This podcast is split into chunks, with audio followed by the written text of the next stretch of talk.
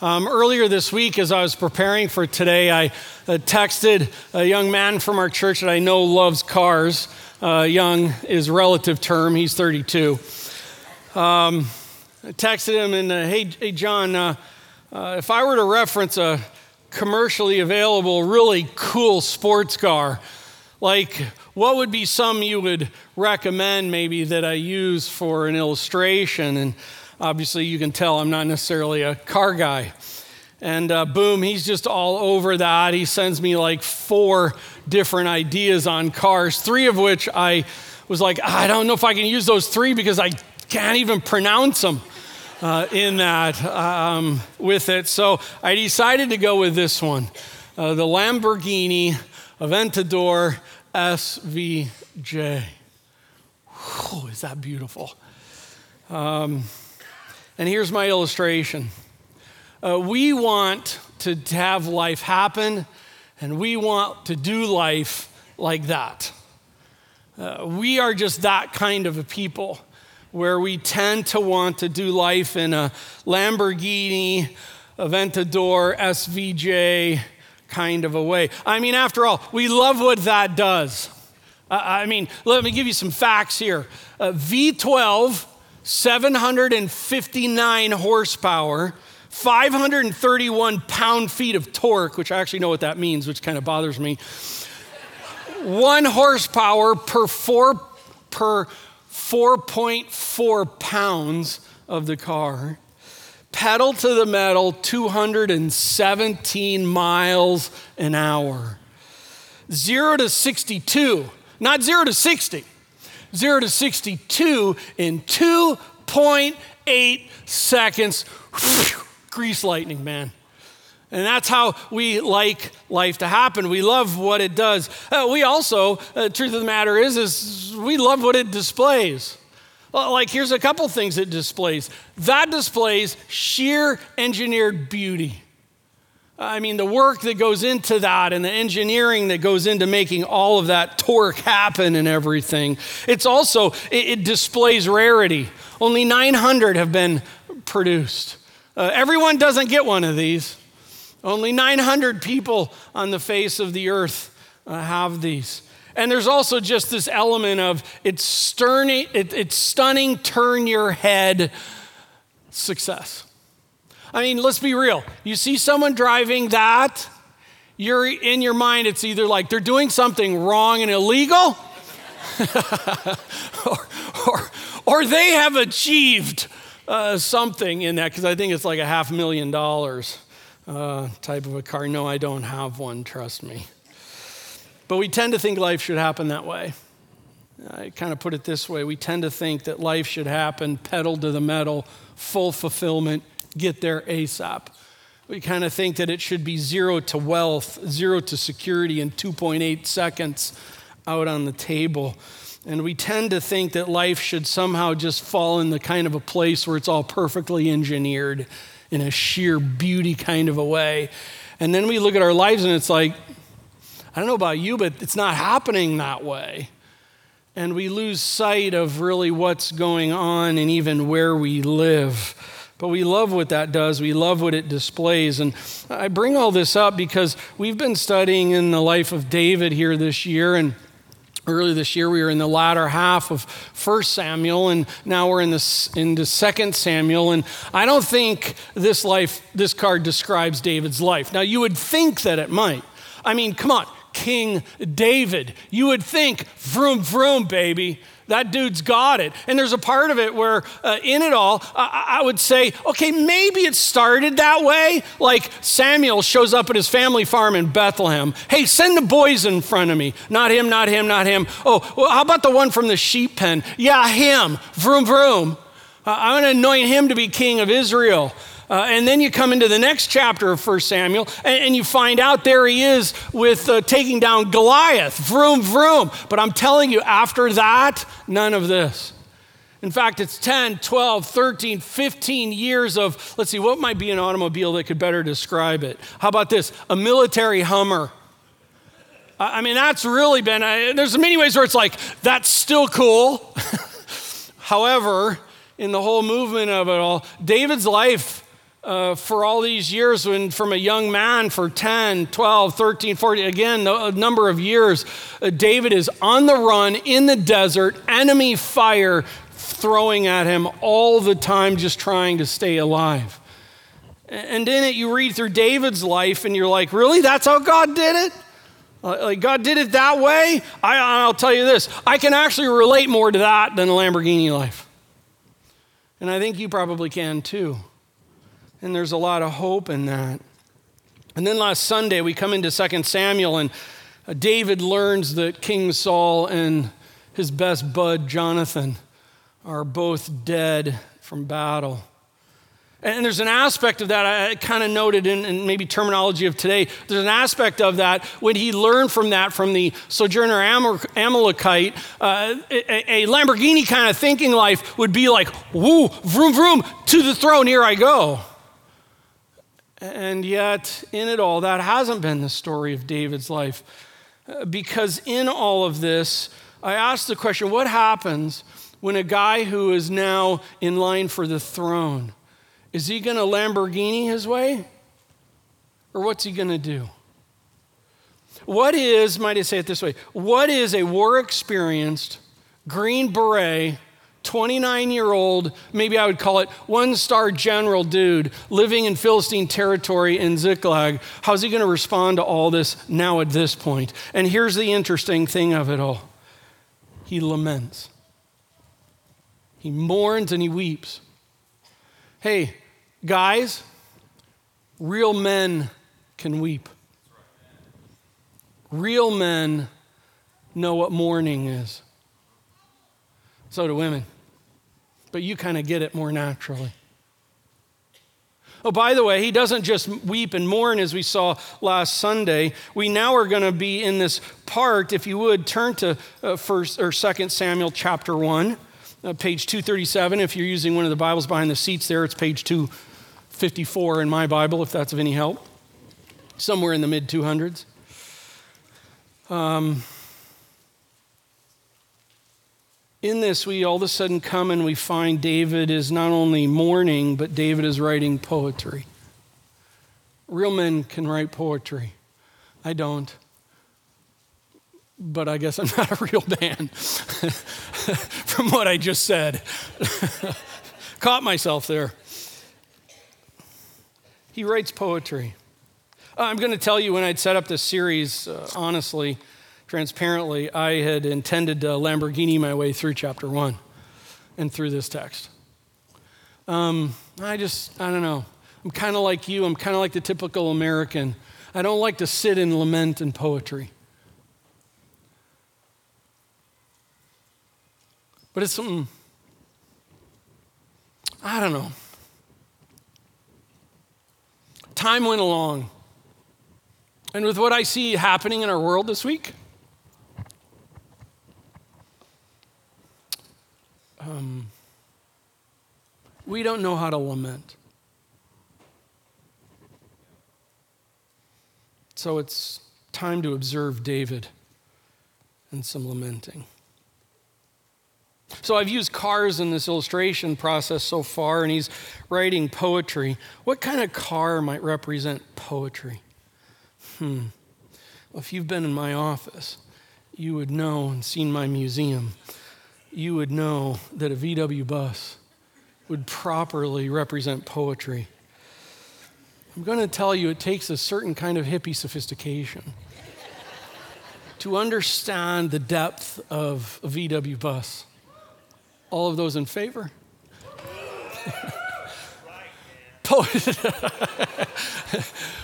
Poetry has a V W sophistication in it. am I am I giving myself too much credit? um, but here's one of the things about uh, when you come to biblical poetry, and why I'm doing this, I want to have a little fun. I know it's a lament, but in this, you kind of have to be in a different framework of mind. And I think, if you will, uh, that helps us. Listen, if you want to get somewhere fast, don't drive that. Let me tell you a little bit of stats on this. It's air-cooled. How cool is that? It's a V four, four-cylinder engine, forty horsepower. That's like some lawnmowers have forty horsepower. It goes from zero to sixty, they say, in thirty-seven seconds, but I suggest that's downhill. If you want to get somewhere fast, don't drive this. But if you want to be in a state of mind where you're just in it to pick some things up, that's where you want to be. And so that's where I want us to be. I want us to be in this kind of a place here for a little while. Poetry. Robert Frost says, poetry is when an emotion has found its thought and the thought has found words. By the way, what's just happened most likely in your mind is you had to go back and reread it again. That's what poetry does. You kind of hear it and then it's like, I got to go back and pull that together now. Uh, Carl Sandburg says, poetry is an echo asking a shadow to dance.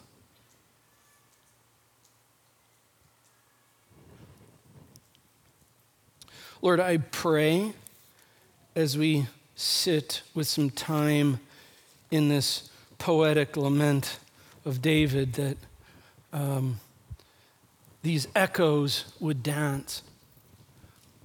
I ask that uh, you would just help us to lean into you, and that this, this poetry would lean into us. No grand outlines today, Lord. Just these words. So capture us. Echo into our minds, into our hearts. And God, help us dance. Not just with joy, but with depth. In Christ's name I pray, amen. Um,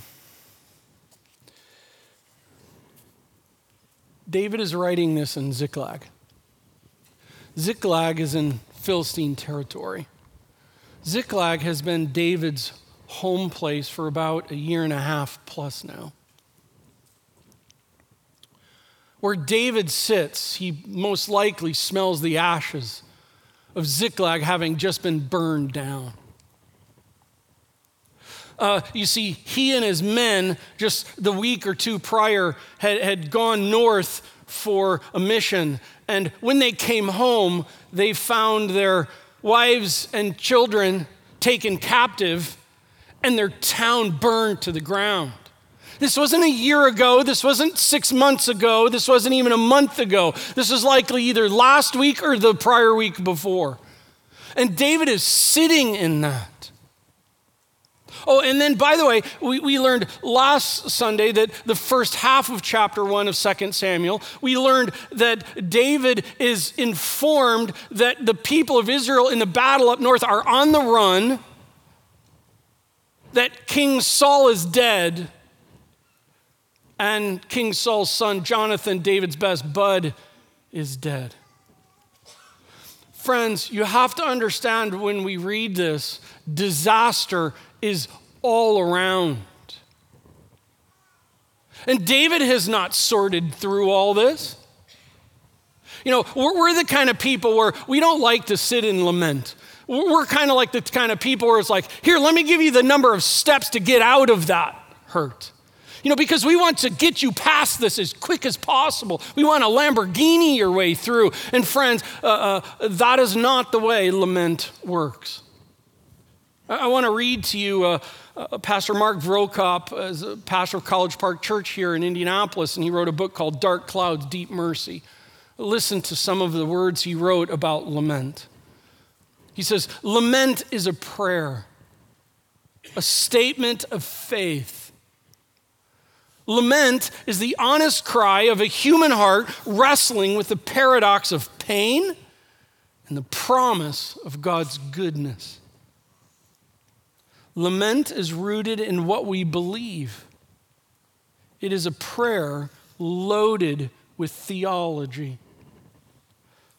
Lament stands in the gap between pain and promise. To cry is human, but to lament is Christian. I commend this book to you if you would like to do some more reading on lament, Dark Clouds, Deep Mercy. This is where David is at. He's writing from a place of pain. But within it, there is a promise. It's interesting, in the whole text, there is not even a direct reference made to God or to Yahweh. Interesting, isn't it? And yet it is thoroughly biblical and fully vertical. This lament is not rhymey. It's not roses are red, violets are blue, blah, blah, blah, blah, blah. This is not twentieth century poetry, and it's not twenty-first century poetry. This is ten ten B C poetry. It's not reactionary. And I'm also going to note, it's not even angry. You see, I say it that way because it's lament. And I don't even think we know the difference between those two sometimes. There's pain in this.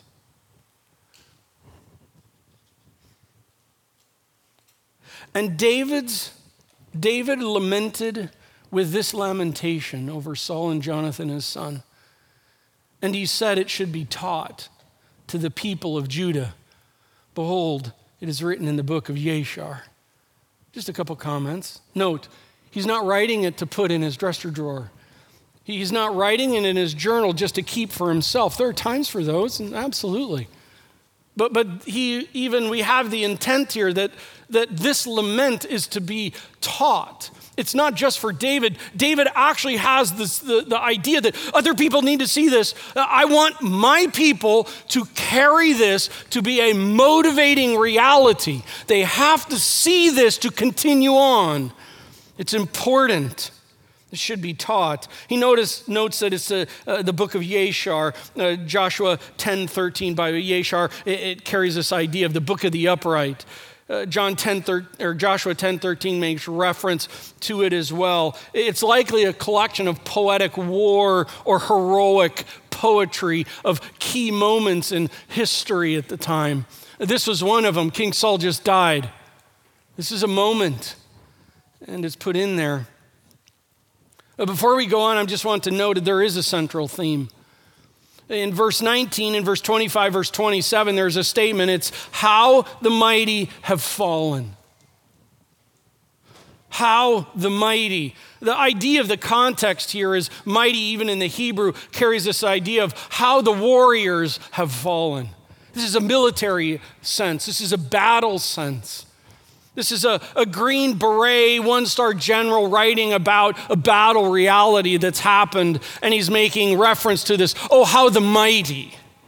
And, and note in this, the might, mighty, that's something we relate to. We love might. In fact, I would suggest our culture calls for people, oh, you need to be mighty. Mighty in prosperity, mighty in fame, mighty as a YouTuber, mighty as whatever it might be. This is not distant from us. We get might and the yearning for it. The mighty, and it's how they have fallen.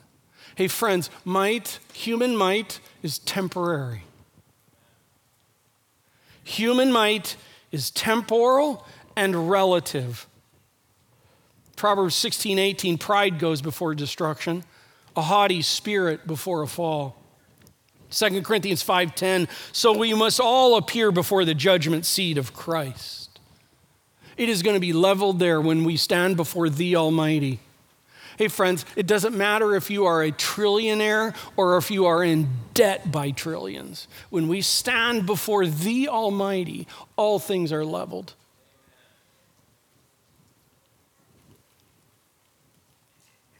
And yet how much sweat and tears and effort do we put into trying to be mighty? Mighty in strength, mighty in comfort, mighty in security. So here I have this question as we proceed ahead. What might is the lust of your heart. Not if there is one. There is. What might has a tendency to l- you for to lust after? Because, friend, the mighty fall.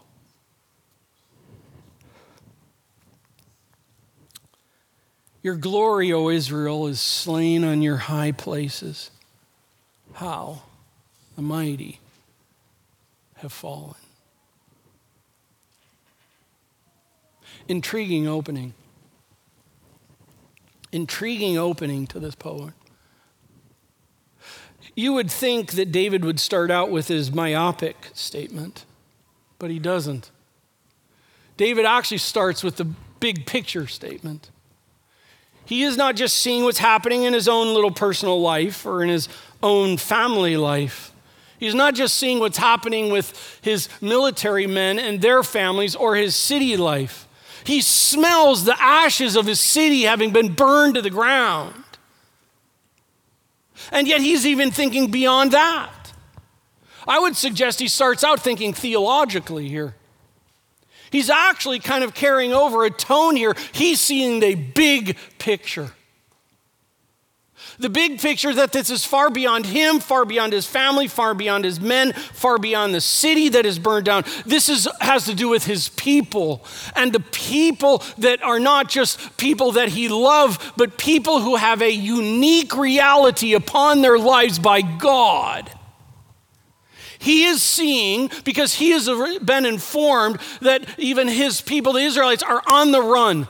And David in this place, over these last years of it all, David sees a people, and he sees his people not being, not uh, uh, experiencing what God had promised. My goodness, God had promised Abraham in Genesis fifteen and Genesis seventeen that God would raise up a nation, a people who in Exodus nineteen we are told will be priest to the nation. He would give them a sending base place to be priest to the nation. And David is looking here, and I think theologically he's thinking through all that God had intended for his people, and in this it's not happening. The very people that God said who bless them will be blessed, and those who curse them will be cursed. Those are the very people that are on the run for their lives, and it's not full, fulfilling out the way God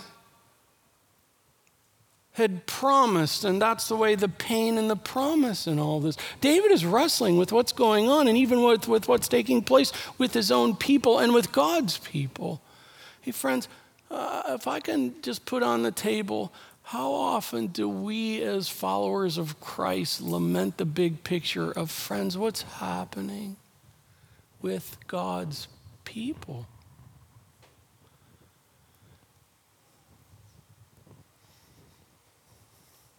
We have even become a nation of people founded on Christian principles, and we are Bible illiterate.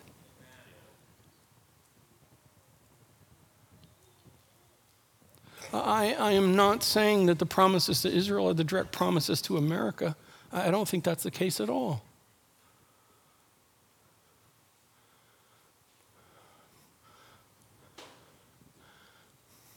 But do we lament over not just how our own lives, but God's people are being so sucked in to looking like the rest of the world?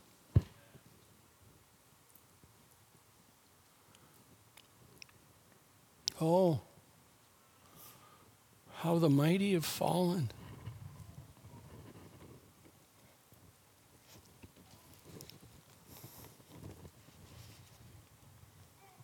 Verse twenty, tell it not in Gath. Publish it not in the streets of Ashkelon, lest the daughters of the Philistines rejoice, lest the daughters of the uncircumcised exult. Hey, uh, uh, these two cities that he names, these would be equal to Los Angeles, Chicago, New York City. These are the big cities. These are the major metropolises of Philistine territory. And David is going, oh my goodness, oh my goodness, the people who worship Dagon. Oh, it just breaks my heart that they would be celebrating in the streets that the people who claim Yeshua, that the people who claim Yahweh are being laughed at.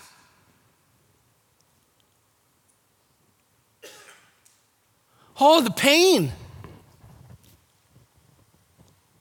And yet David is holding to promise. Verse twenty-one, the mountains of Gilboa, let there be no dew or rain upon you, nor fields of offerings. This is poetry right here. Listen, the mountain didn't do anything, but Mount Gilboa was the mountain where King Saul died. And it's like he's given this curse on a mountain. Curse on you. May you not grow grass anymore. Oh, but friends, we know this isn't just about some curse on a mountain. He's stating a poetic reality, a picture that's supposed to dance, that even in places like that, horrible things take place. Oh, it shouldn't be. Shouldn't be.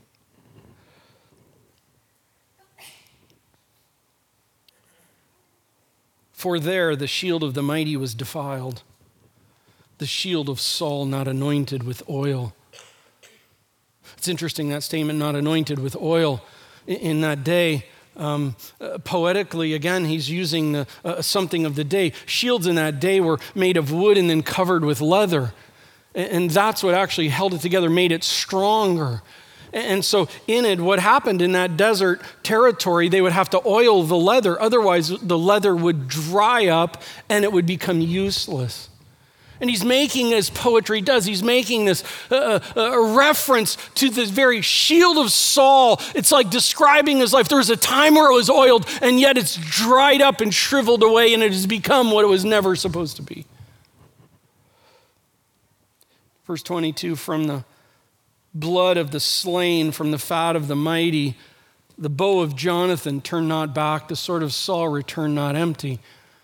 Saul and Jonathan, beloved and lovely in life and in death, they were not divided. They were swifter than eagles. They were stronger than lions. It's an interesting thing. If we had more time, I'd, I'd take some on it, but it's just simply this. David is not just reflecting back on the moment of what's taking place and even seeing what's ahead. David's reflecting back in time and grabbing a hold of moments in time when there was great success, Saul, in, in, in for the Lord, when there were things happening. Happening. And yet Saul and David we find die, dying on the battlefield, and yet there was a time of united, and yet there's also pain in the fact that there was a whole bunch of dysfunction going on.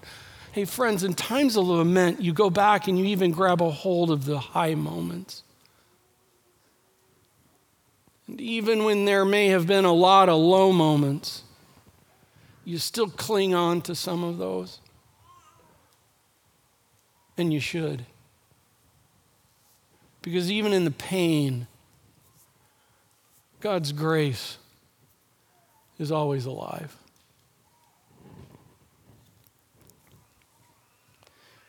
Verse twenty-four, you daughters of Israel, weep over Saul, who clothed you luxuriously in scarlet, who put ornaments of gold on your apparel.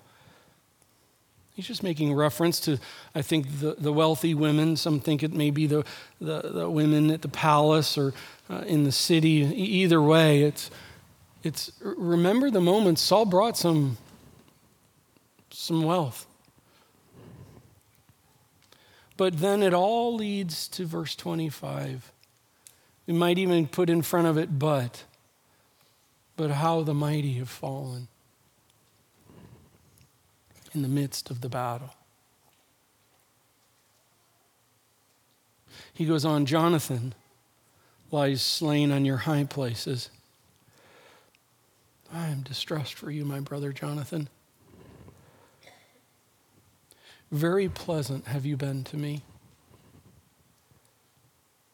Your love to me was extraordinary, surpassing the love of women.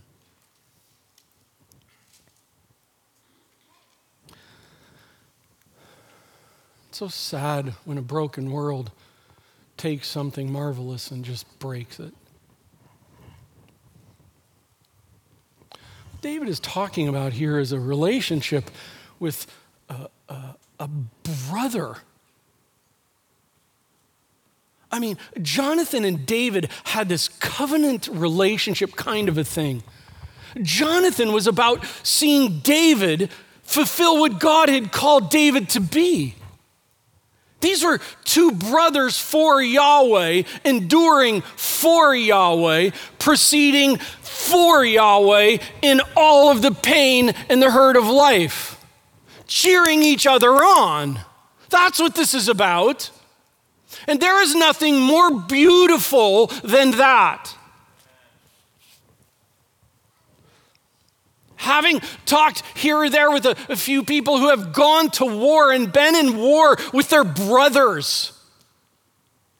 And there is a thing that is there that is unlike.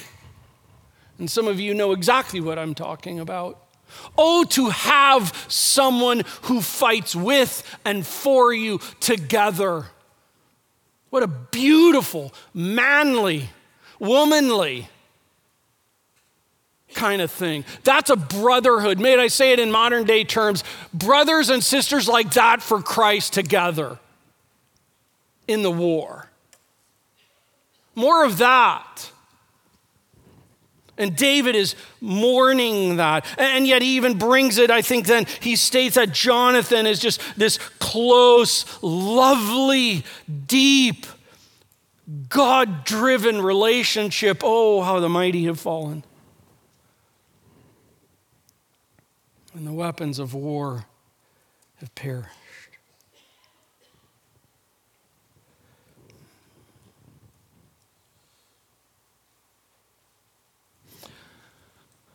Straight on the table.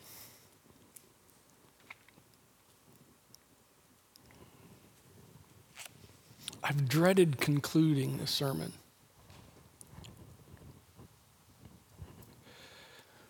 And yet, I say that because I have so many thoughts dancing in my head.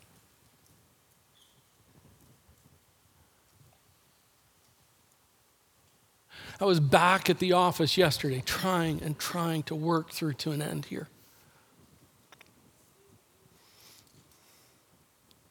You know, and we're supposed to wrap everything up nice and swift and clean, and it should have the same letter all the way through.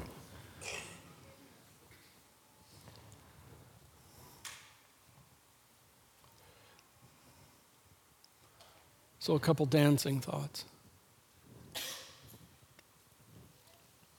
We don't know how to lament.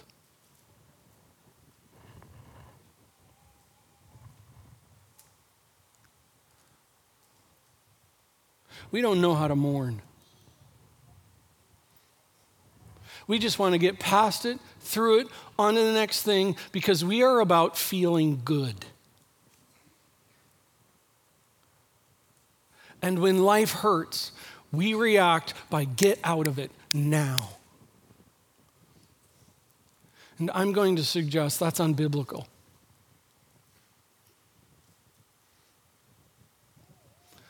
Lament and mourning is a process. And I even think here part of what David's whole idea is, this is something to be taught so that we don't forget. Life is learned out of lament.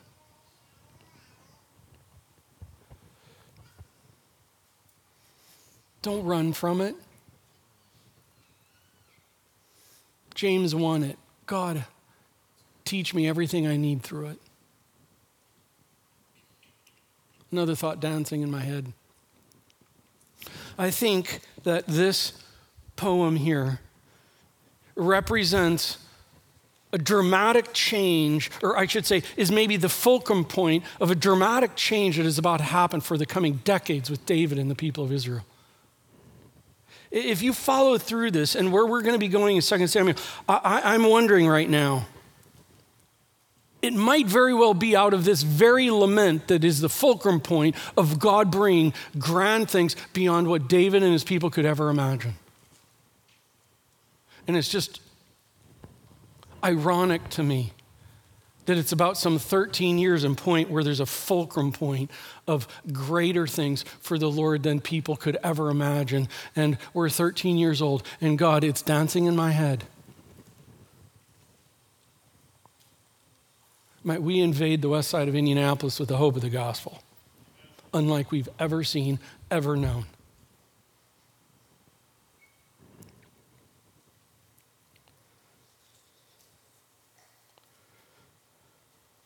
Dancing in my head. How the mighty have fallen. Go ahead and put that up.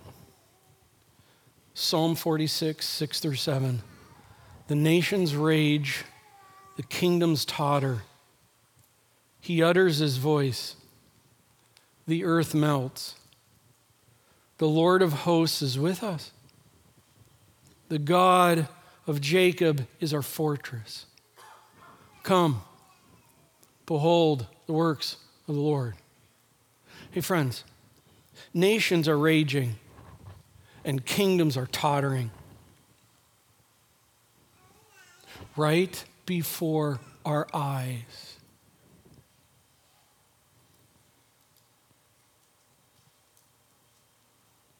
And we should be lamenting.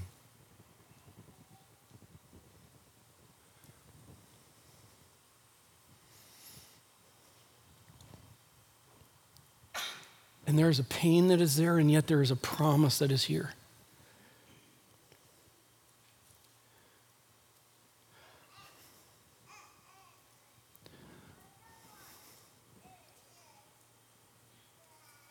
And so, oh God, in the pain of it all, the promise of who you are. You are a fortress.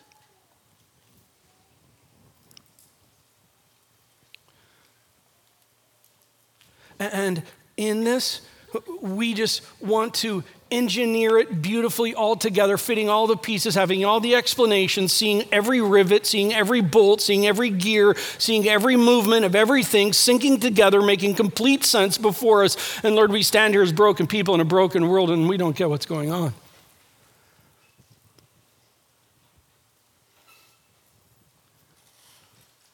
And so, Lord, we declare our pain, or lack of understanding.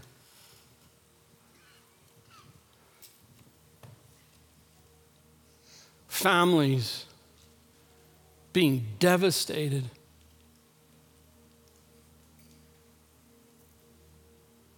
Afghanis being crushed.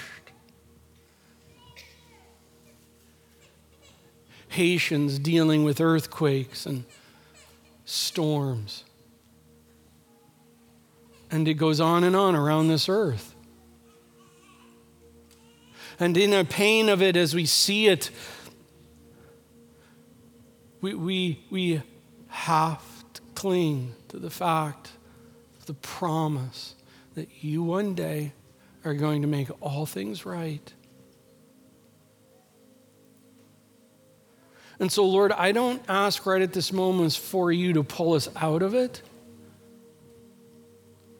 I ask that you would give us the endurance to work through it